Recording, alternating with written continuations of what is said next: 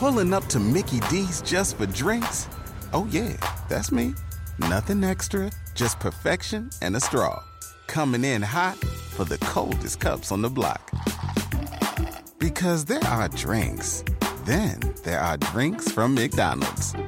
Mix things up with any size lemonade or sweet tea for $1.49. Perfect with our classic fries. Price and participation may vary, cannot be combined with any other offer. Ba da ba ba ba. Listening to your favorite podcast? That's smart. Earning your degree online from Southern New Hampshire University? That's really smart. With 24 7 access to coursework, no set class times, and dedicated student support, you can go to school when and where it works for you. Low online tuition means you can even do it for less. And dedicated student support means we'll be with you from day one to graduation and beyond. Join a community of learners just like you. Go to snhu.edu today to start your free application.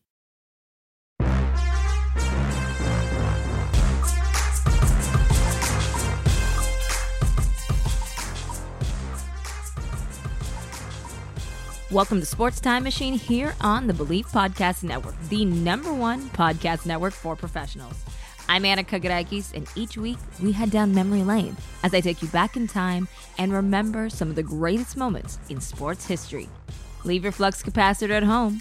All you need to do is subscribe to the show on iTunes or any of your other favorite directories like Spotify, Google Play, Stitcher, Luminary, and TuneIn. Now, sports rivalries adds to the excitement of being a fan. When you see a fellow fan wearing opposing team's gear, you feel that extra competitive edge. But on the rare occasion, rivalry can turn into tragedy. One of the most infamous rivalries in sports history has to be that between Olympic ice skaters Nancy Kerrigan and Tonya Harding because of an event that happened on January 6, 1994. It was this week in sports history that Nancy Kerrigan was attacked by Tonya Harding's bodyguard. A real life soap opera on ice, and one of the biggest scandals in sports history. But before we talk about this infamous event, we have to look back at where the rivalry began. Three years earlier, on Valentine's Day, 1991.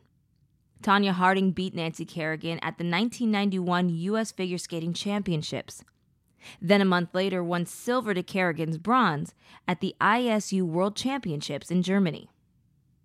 Harding also became known for being the first American woman to perform a triple axel successfully in a competition that year. Three years later, and two days before the Olympic trials, Nancy Kerrigan was attacked at a Detroit ice rink following a practice session. But before we get more on that, let's back up one more time. Tonya and Nancy were rivals for a place on the U.S. figure skating team.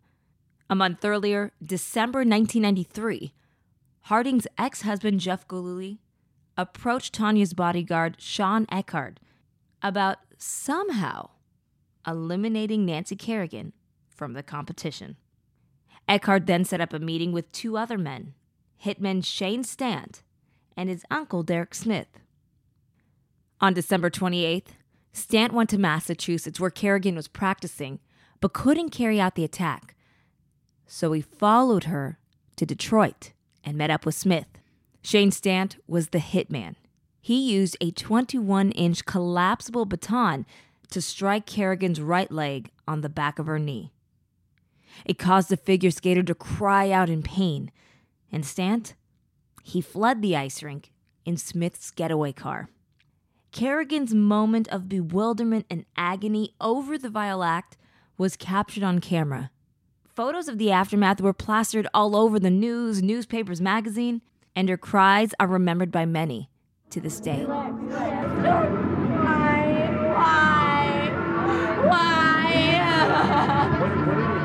I don't know, some hard, hard black stick. Something really, really hard. Help me. We're gonna get you to train here. All they know is a white, tall white guy with a with a leather jacket on. The good news for Kerrigan was that the injury left her with just bruises, no broken bones. However, it was severe enough that she was forced to pull out of competing in the national championships the following night.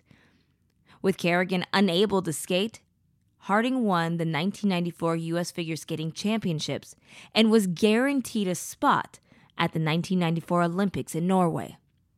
Kerrigan's fellow skaters offered her a spot to compete in the Olympics as well. It seemed Harding's dream would come to fruition. All seemed well for Tonya, but then the FBI began an investigation into Harding's bodyguard, Eckardt. On January 12th, Eckardt confessed to his involvement in the attack and incriminated Stant, Gillooly, and his getaway driver, Derrick Smith. Smith confessed to FBI agents. Then Stant also confessed. On January 12th, Nancy Kerrigan held a press conference after a number of criminals were formally charged. Harding was questioned but denied her involvement. At the time, the United States Figure Skating Association deliberated on whether or not Harding would be allowed to compete in the Olympic Games. After repeated denials of involvement on the attack and no evidence to refute her claims, the association decided that Tonya Harding would be allowed to skate. Harding claimed that she would cut off any connection with Gillooly if he was responsible, and continued to deny any involvement. She issued the following statement to the press Despite my mistakes and rough edges, I have done nothing to violate the standards of excellence in sportsmanship that are expected in an Olympic athlete. As the mastermind behind Kerrigan's attack, Gillooly was issued a warrant for his arrest and charged with conspiracy to assault Kerrigan.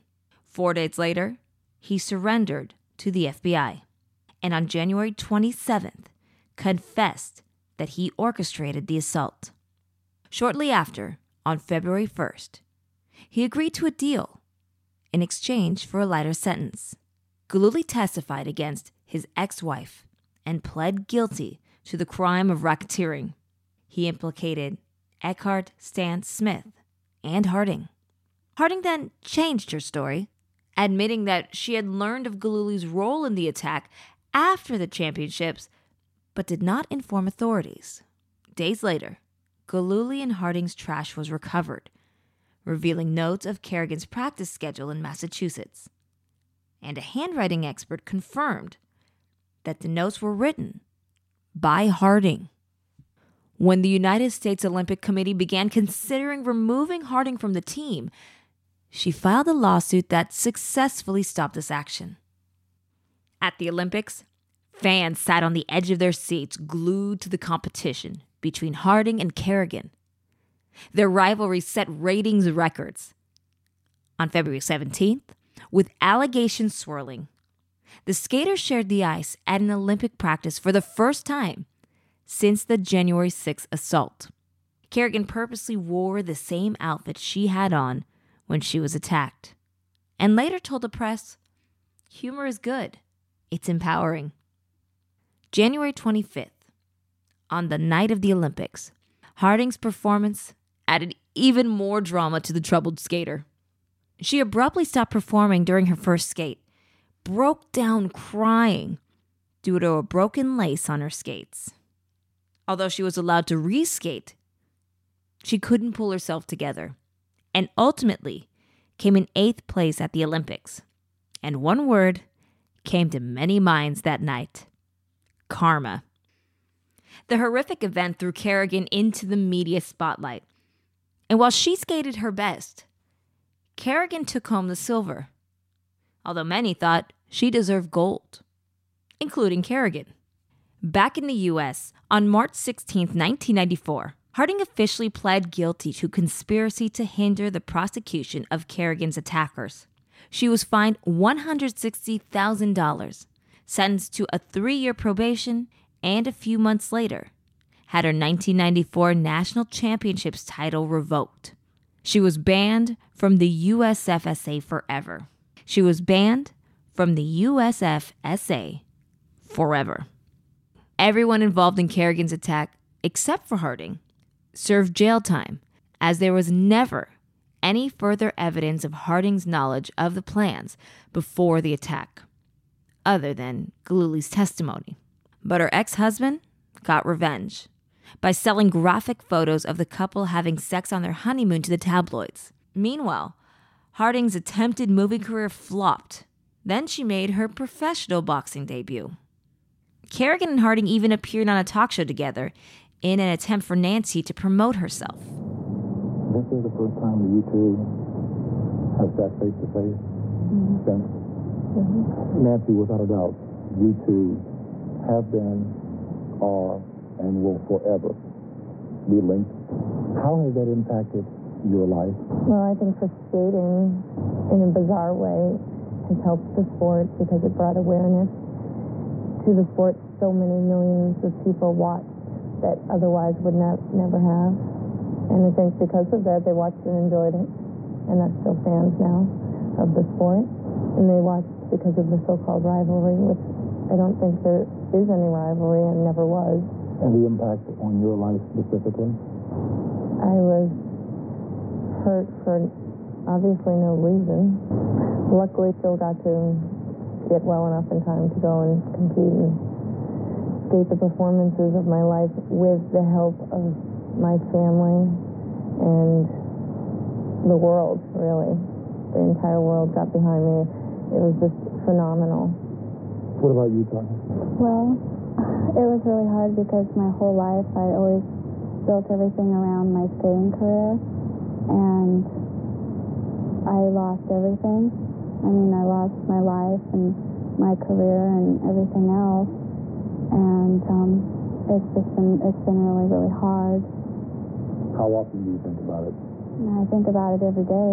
I mean, I come across people that come up every single day and say something to me, and so it's always really hard to deal with it. Tonya Harding's story was depicted in the highly acclaimed 2017 film I, Tonya, a dark comedy biopic which featured an incredible cast, including Margot Robbie, who played Tonya. Now, I watched that film at the Napa Valley Film Festival and remembered immediately how much I loved it that night. You know, you kind of felt sorry for Harding at one point, but swiftly remembered the rest of the story. It was all told in her perspective, but it was so incredibly done. A fantastic direction, music, acting. It really was the whole package. And Allison Janney, who played her mom, won the Oscar for Best Performance by a Supporting Actress. Even though I personally think that that movie deserved a nomination for Best Film and Best Director that year. If you haven't seen it, make sure you go check it out. It's definitely worth your time. Now, Tonya didn't admit it in the 90s, but after the film, in 2018, Harding made a confession. Sort of.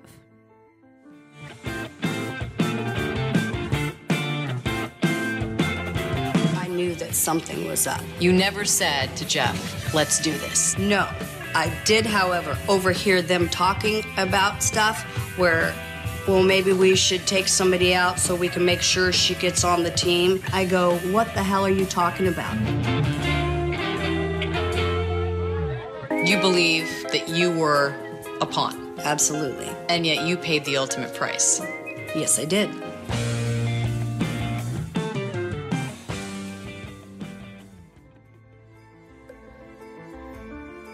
What drove the infamous attack on January 6, 1994? A lust to win. For fame and money. Was it worth it? She got the fame, but was that what she wanted her legacy to become? If she could do it all over again, what would she have done differently? All of it?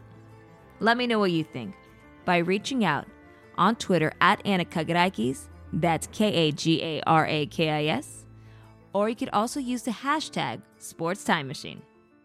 Some other things that happened this day in history.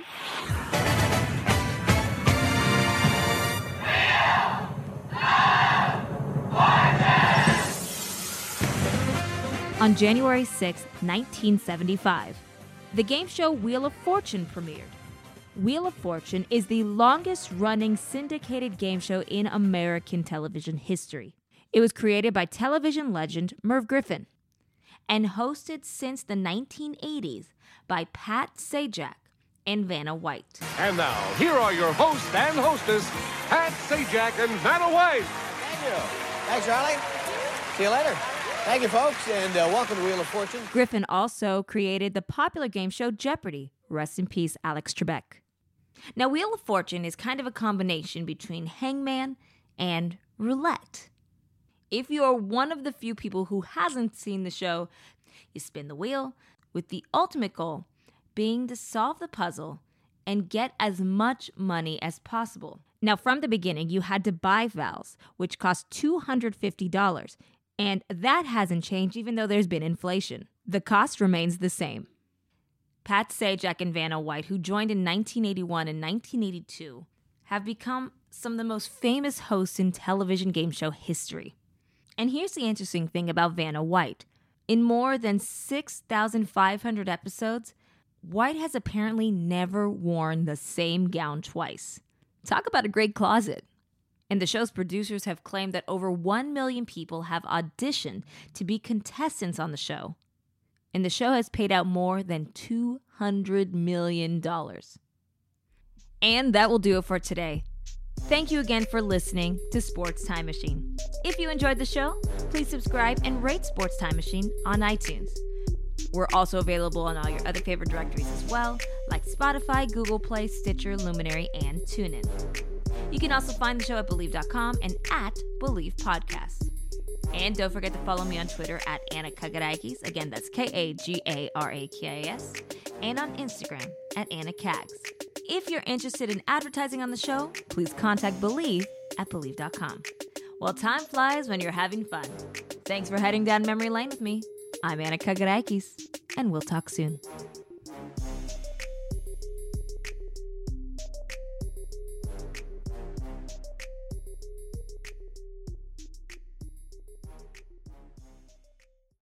Pulling up to Mickey D's just for drinks? Oh, yeah, that's me. Nothing extra, just perfection and a straw. Coming in hot for the coldest cups on the block. Because there are drinks, then there are drinks from McDonald's. Mix things up with any size lemonade or sweet tea for $1.49. Perfect with our classic fries. Price and participation may vary, cannot be combined with any other offer. Ba da ba ba ba. Listening to your favorite podcast? That's smart. Earning your degree online from Southern New Hampshire University? That's really smart. With 24 7 access to coursework, no set class times, and dedicated student support, you can go to school when and where it works for you. Low online tuition means you can even do it for less. And dedicated student support means we'll be with you from day one to graduation and beyond. Join a community of learners just like you. Go to snhu.edu today to start your free application.